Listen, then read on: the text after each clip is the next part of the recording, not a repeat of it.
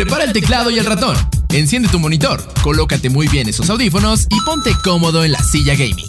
¿Estás listo para escuchar Geek Week? La agenda gamer en Beats. Hola, ¿qué tal? Sean bienvenidos una semana más a su podcast de confianza Geek Week, en donde pues vamos a estar hablando de lo más relevante eh, pues en el mundo del gaming, eh, lo que sucedió en la última semana y bueno, como ya es costumbre, me acompaña Cristian Maxise. ¿Cómo estás, Cris? Bien, contento de estar aquí una nueva semana donde pues, ha habido, ha habido, sí, ha estado movidita la semana a mi parecer, más por controversias o situaciones que por anuncios nuevos. Justo eso, creo que uh, por parte de, de, los desarrolladores y de las industrias hay muy poco. Está, como que está avanzando lento el año. Pero, pero sí, bueno, ahorita comenzamos con algo que son...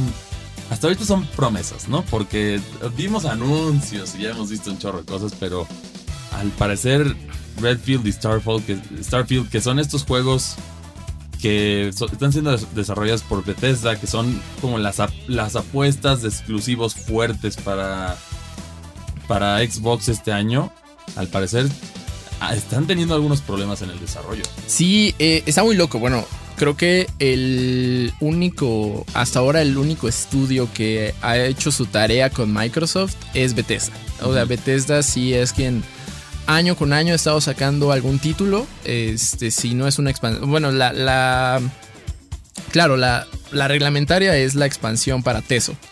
Que bueno, Elder Scrolls Online año con año tiene su expansión grande.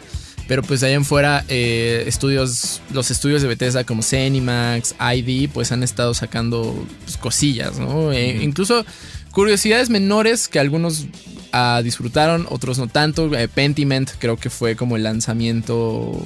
Eh, pues no sé si insignia, pero sí que muchos sí. disfrutaron o que muchos de es plano que, no. Es que bueno, en el sentido, de, bueno, yo, yo, a mí me tocó reseñar claro. Pentiment, entonces por eso Pentiment siento que fue un juego sólido, o sea, una propuesta sólida, pero a mí como que la, la, narrativa, o sea, siento que tus juegos estelares del año, esos no pueden ser novelas interactivas. Claro. O sea, lo vimos, a ver, As Dos Falls, Pentiment, son novelas interactivas, son juegos geniales, no estoy tirándole hate, pero tienes que también tener esos juegos fuertes que Claro, ¿dónde están los Halos, los Forzas, los... Sí. Y, y, y, pasa algo interesante con Bethesda ahorita porque, pues según reportes de un insider, el mismo que pues ahorita está en boca de todos porque fue quien filtró Hi-Fi Rush un día mm. antes del lanzamiento, eh, pues ahora está diciendo que Bethesda y Microsoft se encontrarían en una lucha de, de voluntades, ¿no? Eh, que si Micro, que si eh, Redfall y Starfield salen en la época en la que pues ya estaban programados y dicen los trailers, Xbox ganó y le urge sacar eso por, pues, por cuestiones de marketing y de año fiscal, ya, ya sabemos. Eh, y si se logra trazar un poquito más, gana, eh, gana Bethesda. Sí, es, un, es, una, es, una, lucha que hay entre desarrolladores y, y, el, y Xbox. Pero pues al final el, eh, es un arte, los videojuegos son un arte que no se pueden apresurar. Claro. Y Xbox en esta situación se puso en, est, en, en esta situación negativa ¿Por qué? Porque no han sacado otros juegos. Esa es la realidad. Tampoco le puedes dar toda Bethesda para que te cargue. Que bueno, Hi-Fi Rush también es de Tango Softworks, que es de los mismos, de, que también es un estudio de Bethesda. Exacto, entonces no puedes. Sí, o sea, aquí el tema es.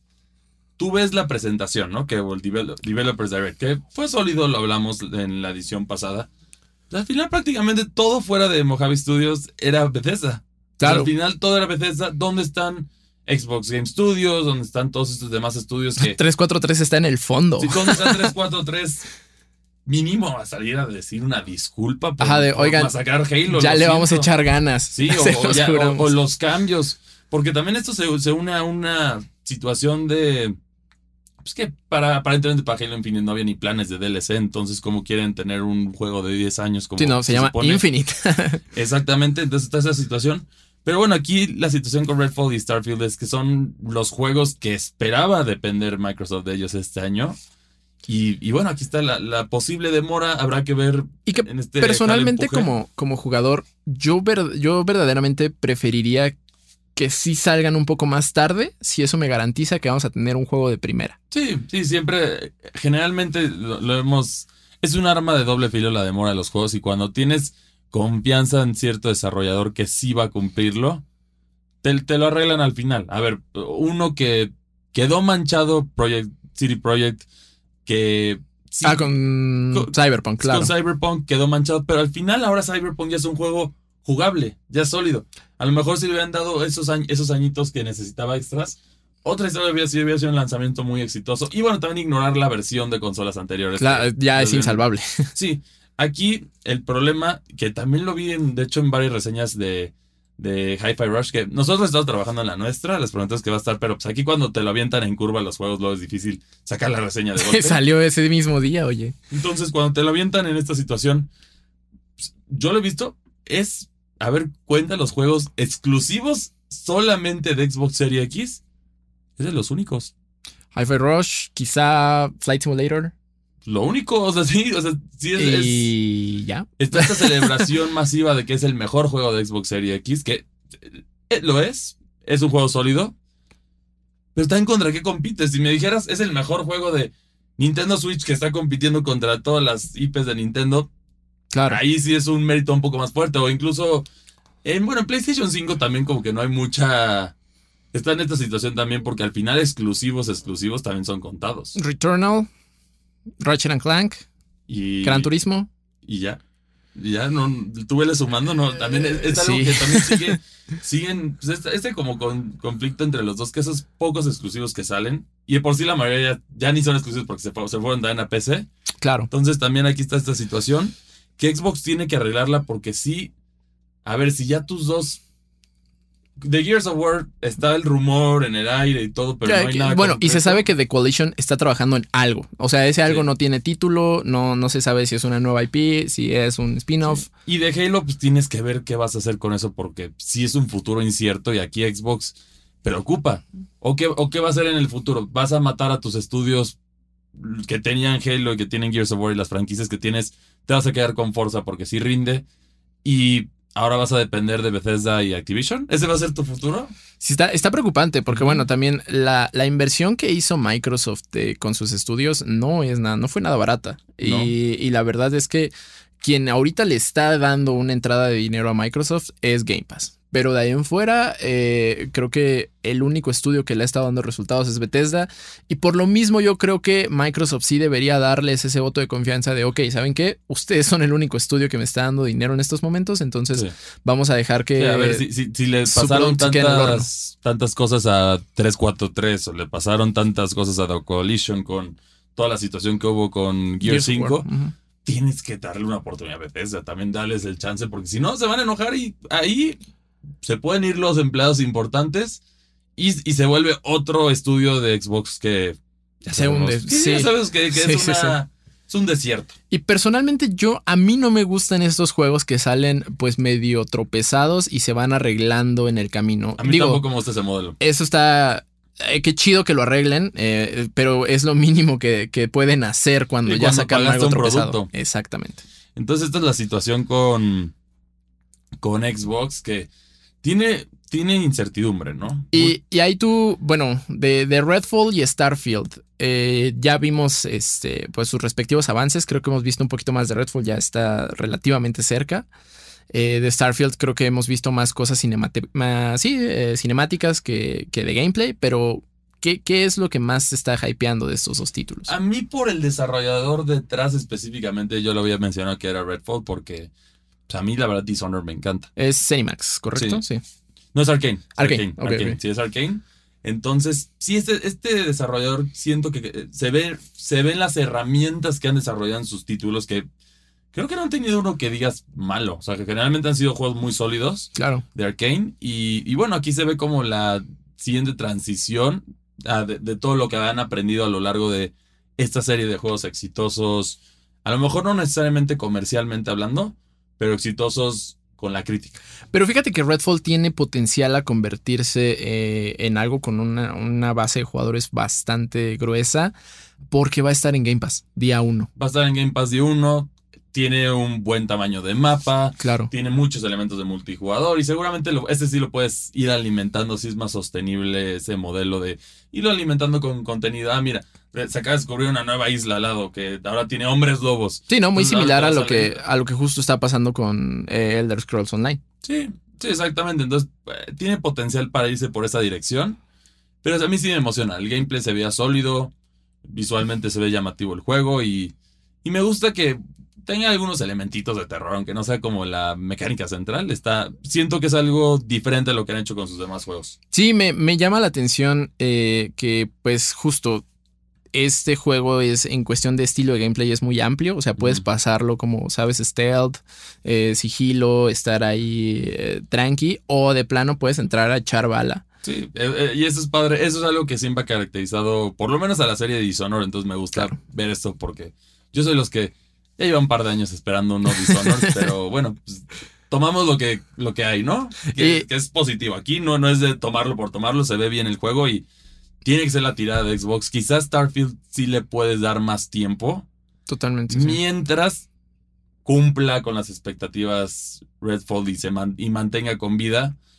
Y si de manera milagrosa logras meterle contenido a Halo para volver a llamar a la gente y cubrir ese huequito de cerca de fin de año que asumimos que ahí va a ser donde va a salir Starfield, ahí puedes darle ese, ese tanque de oxígeno. Porque sinceramente Redfall sí se ve más completo. A lo mejor son detalles por pulir lo que faltaría. Desviándonos un poquito, ahorita que mencionas Halo, eh, es preocupante que incluso pareciera que ni 343 sabe muy bien cuál es el futuro de Halo Infinite, ¿no? Vimos un, un comunicado por parte de, de este estudio hace un par de semanas, cuando pues mencionaba que Master Chief estaba para quedarse y que estaban trabajando, pero fue un comunicado muy escueto, o sea, muy escueto, cinco renglones, no dijeron nada eh, y me hace pensar que incluso ni ellos mismos eh, tienen claro cuál va a ser el. o, o más bien no han el logrado futuro. reconocer sus errores. Aquí lo vimos pues, desarrolladores que lograron reconocer los errores y corregir. Por ejemplo, No Man's Sky empezó terrible, pues fue demasiado hype, se creó toda esta, esta cuestión mediática. Se calmaron, tomaron tiempo en trabajar el juego. Sí, pues, al final tra- traicionaste la confianza a muchas personas, pero cumpliste con un juego sólido. Eh, este, oh, bueno, Proye- City Project Red ya lo había hecho antes. También la gente Sí, le gusta olvidarse que The Witcher Witcher 3 3.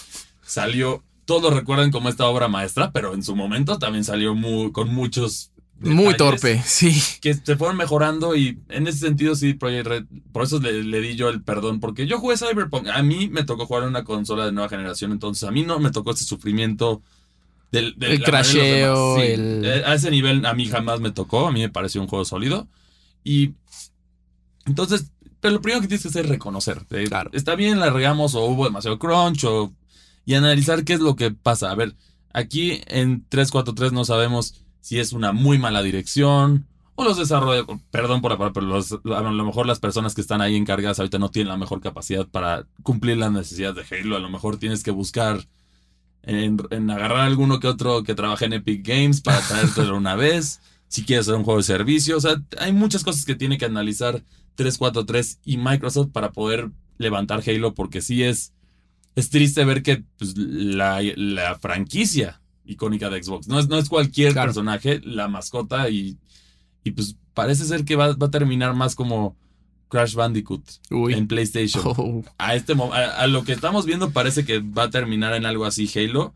a triste, un- sí, triste. o, o Sonic, que en algún momento tuvo un colapso y al final se volvió multiplataforma, hacer lo que es un Mario o un Nathan Drake o... Joel. Yo, bueno, yo, Bueno. Joel- Joel más o menos porque sabemos que no, no le dieron mucho. Bueno, ¿no? Kratos, ¿no? También. Kratos, exacto, que, son, son personajes que siguen ahí, sin importar la, el pasar de los años y logran logran renovar las franquicias de maneras creativas para innovar. O sea, tenemos un brinco de God of War del el gameplay clásico a God of War 4 en este Ajá, el reboot. Ajá. Lo mismo con Mario con cada entrega que cambian la fórmula en algún sentido. A mí lo que. mi comentario iba más eh, del lado de que. Bueno, se sabe que sí, eh, los, cada estudio tiene su respectiva cabeza y lo que quieras. Pero con Halo yo siento que ya la- las riendas las va a tomar completamente Microsoft. O sea, yo creo que ya les dio muchas oportunidades, incluso demasiadas, creo yo, a 343. Y, eh, y yo creo que a este nivel ya es como, ok, siéntate, ya lo ya a partir de aquí yo me encargo. Sí. ah, Y ya, no es- ya no es tuyo Y no Halo. es vaya. por sonar feo, pero pues era, una, era la crónica de una muerte anunciada, ¿no? Porque desde Sí. Halo 4 nunca se alcanzó las alturas de Halo 3 y de ahí todo fue... Justo de- cuando se fue de Bungie. Sí, y de ahí todo fue de mal en peor. Sí, bueno, no. Halo Reach sí. Halo Reach fue el último proyecto para despedir a Bungie. Y luego de ahí Halo 4 no, no, no aguantó las expectativas.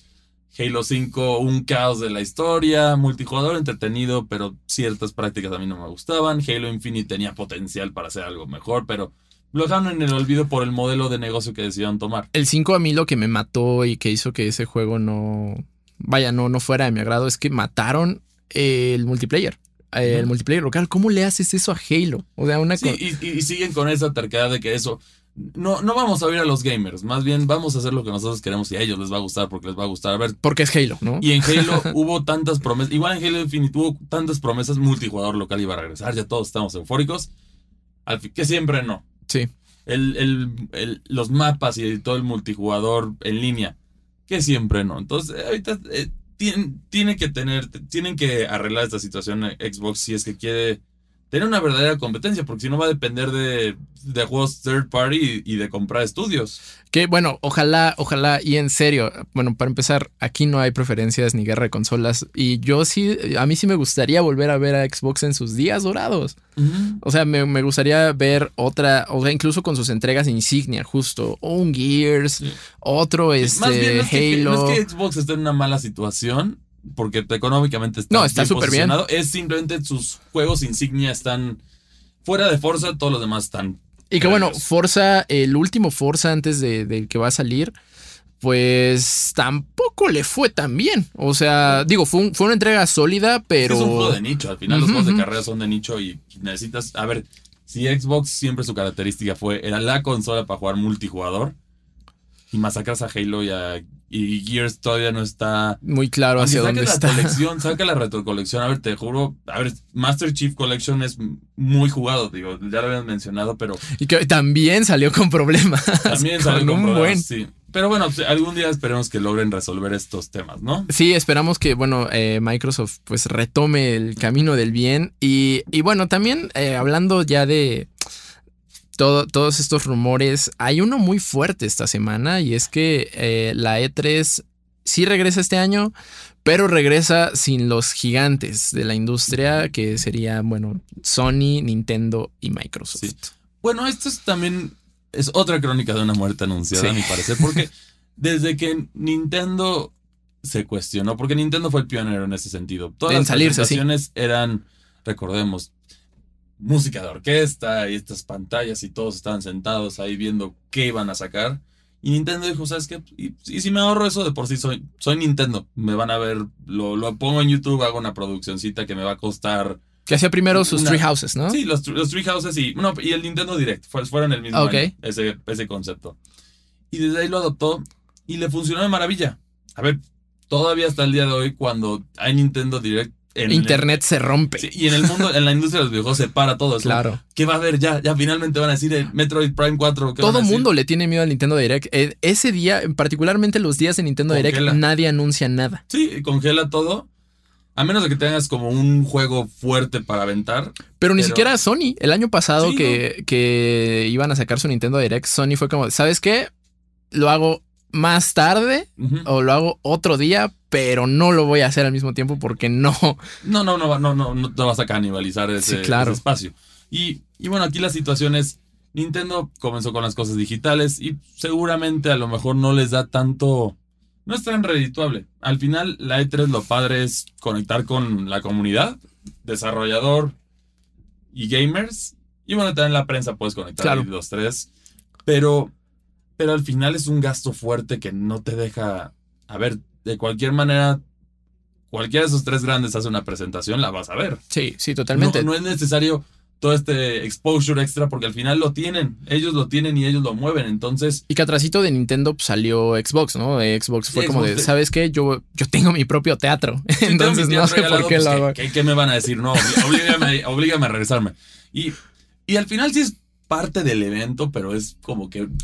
¿por qué se dan Pues es una cosa paralela. Eh, Igual ajá. que EA. EA también tiene su parte afuera también. Ah, es correcto, Sí, sí. entonces, poco a poco, ya se van separando, al final te van a anunciar. 2019 eh, Sony definitivamente dijo no voy a ir. Sí, no voy a ir. Él, eh, descubrieron a lo mejor que quizá la fórmula no era demasiado gasto para lo que era. Y empezaron a sacar más seguido States of Play. Mm, siguen el modelo de Nintendo y poco a poco se van a abandonar estos... eh, yo creo que esto, estos stands y estas, estas cuestiones presenciales para ir más a lo digital, porque no necesitas, pues, a lo mejor ese dinero te lo puedes gastar en una activación muy padre. bueno, con regalar contenido, que, creo que eso jala mucho entre los gamers. Y bueno, también aparte de lo, de lo económico, la ESA, que es la, organización que, que, pues vaya, hace la E3, eh, empezó a tener decisiones rarísimas. De hecho, un poquito antes de la pandemia y la razón por la que creo que colmó la paciencia de Sony, pues es que era un era los nuevos planes para la E3 de ese año era más enfocado a los creadores de contenido que a los desarrolladores. Sí, que eso, eso pasa, como que los, los influencers arruinando todo, ¿no? no pero, pero en ese sentido, sí, o sea, al final para traer más público, ellos pues, deciden meter streamers, blogueros, que para eso está TwitchCon, para eso están las otras. No debería de haber, la E3 era para conectar esos mismos círculos y los influencers iban de, de cualquier manera. claro pero aquí, al meter esto, salinizas al, a, las desarrolladoras y pues, al final descubren, pues, ¿para qué voy a gastar dinero ahí si yo no voy a ser el foco de atención? Porque va a estar el, streamer más grande del mundo y todo este, no va a ser el foco de atención, mejor saco mi presentación y ya. ¿Cuál es su pronóstico? Eh, ¿Esta es la última E3 que vamos a ver o E3 se va a transformar en otra cosa que vamos a seguir viendo? No, yo creo que todavía, eh, mientras se confirmen otros desarrolladores, que bueno, la mayoría que siguen asistiendo a la E3 como que ahorita tienen ciertos percances. Llámese Ubisoft, que es muy incierto. Bueno, Bandai Namco seguro sí va a seguir yendo sin problemas. Claro. Lo que pueden hacer de aquí es algo interesante para darle como que esa, ese auge a los juegos indies. Que yo creo que ahí pueden aprovechar la oportunidad que ese hueco que van a dejar las, las empresas más grandes. Pero obviamente no es lo mismo porque no tienes el mismo presupuesto. O bueno, sabes, Fortnite seguramente seguirá haciendo su evento, que ellos tienen un evento masivo ahí. Y a lo mejor las otras, los otros esports o juegos virales tomarán esos lugares y meterán sus influencers y meterán todo esto y se convertirán en algo que te vas a dar recompensas de esto es una fiesta los videojuegos, pero al final ya no es los anuncios de los videojuegos. Claro, sí, poco a poco creo que esa convención se ha ido diluyendo. Eh, la pandemia vino a complicarles las cosas, porque también recordemos que en 2020 E3 intentó salir de manera mm, digital y fue un caos. Fue un caos y al final es que no necesitas al tercero. En digital no necesitas al tercero. ¿Para qué te compites y pones horario? Lo único que haces es tienes tu horario, pero sabes sin importar el, desarrollador, llámese, a ver, cada uno tiene, Square Enix tiene sus juegos llamativos, Ubisoft tiene sus juegos llamativos, este Nintendo, PlayStation. No, pues hasta Bethesda antes de ser comprados tenían un evento en línea. Sí, y ahí, ahí está, o sea, pues ya hasta Xbox ya lo adaptó con, yo creo que fue el primer como evento similar en ese formato que vas a ver, que fue como el el, haz la prueba de a ver si nos funciona el formato de Nintendo. Ah, con el Developers Direct. Sí, con el Developers Direct y seguramente veremos más de eso en el futuro. Totalmente, sí. incluso eh, también para el formato de los juegos que tenemos ya confirmada prácticamente en su momento la de, la Starfield, la presentación exclusiva y también va a haber una, una presentación a fondo de de este de Forza. Ok. sí, sí, sí. y de Starfield. Sí, exacto. Pues yo, yo esperaría que eh, ahorita la E3 con, con, lo que vaya a suceder este año, eh, pues justo hagan sus anotaciones y vayan viendo a, pues hacia dónde enfocarse, ¿no? Eh, también yo creo que este rumor sí está, híjole, yo creo que sí está anunciado a, un nivel en el que, bueno, Nintendo ya no está desde hace años, Microsoft tampoco. Sí, sí digo, ya, ya no es sorpresa que, que no que estén ausentes en esta convención. Sí, pero yo descuento que a lo mejor no esté la presencia completa. O sea, puede que sí todavía sigan teniendo sus... Sus boots. Sus boots, que eso es, eso es, lo que al final al gamer fan... Ese sería como el, fin bonito. Que, que bueno, ya el, el, Nintendo Direct lo hacen ahí, simplemente ponen una media pantalla y tienen como que sus boots... Que, es que las de Nintendo eran increíbles. por eso te digo que a mí sí me gustaría que este año vamos a ir a, E3. Sí me gustaría volver a ver eso porque, a ver, por ejemplo, a mí me tocó en 2019 cuando decoraron los juegos de fuertes de lanzamiento era Pokémon Sword and Shield, Luigi's Mansion. Dark Moon. No, no, No, el es 3. dos. Eh, Luigi's Mansion 3, sí, Luigi's Sí. Mansion 3.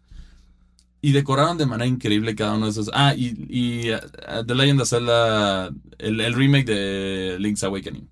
Eh, bueno, pues igual y E3 ahorita se convierte ya más bien en un evento de piso en donde pues puedes tener un hands-on de tu juego, pero creo que los anuncios grandes de al menos de estos tres ya no van a estar. No, ahí. pero mientras estén los hands-on, pues por lo menos para, a lo mejor para medios ya no es tan necesaria, pero se vuelve un evento para la comunidad en sí. Sí, como un fanfest. Que, pues, que vayan a jugar los juegos y vayan a disfrutar y pues, que les den sus long yards y les den sus, sus pins y todo esto, que pues, puede ser algo, algo bueno, ¿no? Y que, y que también como comunidad como jugador uno, uno se emociona y lo agradece. Eh, pero pues sí, habrá que ver cuál es el futuro de esta mítica convención que empezó en los noventas y pues muchos aseguraban que había llegado para quedarse, pero pues internet hizo de las suyas y en la pandemia también. Entonces, Sí, la pandemia fue el... el tiro de gracia, diría Sí. yo. Y, y pues hab- habrá que ver, eh, este año estamos muy a la expectativa y pues tendremos ahí una, una cobertura completa de este evento. Eh, y bueno, vámonos con la reseña de esta semana. Eh, se trata de un juego indie, un juego plataformero. Se... mm, Ah, sí. Vengeful Guardian Moonrider. Creo que este juego le tocó a Iván Cardoso. Viene, es un juego independiente brasileño, entonces está, está interesante. Eh, vámonos con la reseña y regresamos en un momento. En el mundo en general, la tendencia siempre es ir por más y más, más grande, más complejo y más impresionante. Los videojuegos no son la excepción, por eso a veces no está mal pisar el freno y relajarse un rato. Después de todo, de eso se trata la vida, de las pequeñas cosas. Este videojuego es exactamente eso. Una vuelta cuando los títulos eran más simples, pero no por eso menos emocionantes y entretenidos. Full Guardian Moonrider es una carta de amor a la nostalgia en todos los sentidos. El juego lo desarrolló el estudio brasileño Joy Masher. Desde la narrativa del juego, la cual es muy elaborada, pues se trata de un título del género de plataformas de acción, la historia futurista está fuertemente cargada de estilo neon punk característico de los años 80. En este mundo, el gobierno totalitario y opresor crea supersoldados para mantener el poder. Sin embargo, el proyecto Moonrider, el soldado más letal de todos, cobra conciencia y decide liberar el mundo. El segundo indicador de que este juego tiene la palabra retro escrita por todos lados es su jugabilidad. Justamente, los jugadores más veteranos sabrán de qué va el juego. Actualmente el género de plataformas ya no es tan popular, pero no por eso ya no es entretenido. Se trata de todo un reto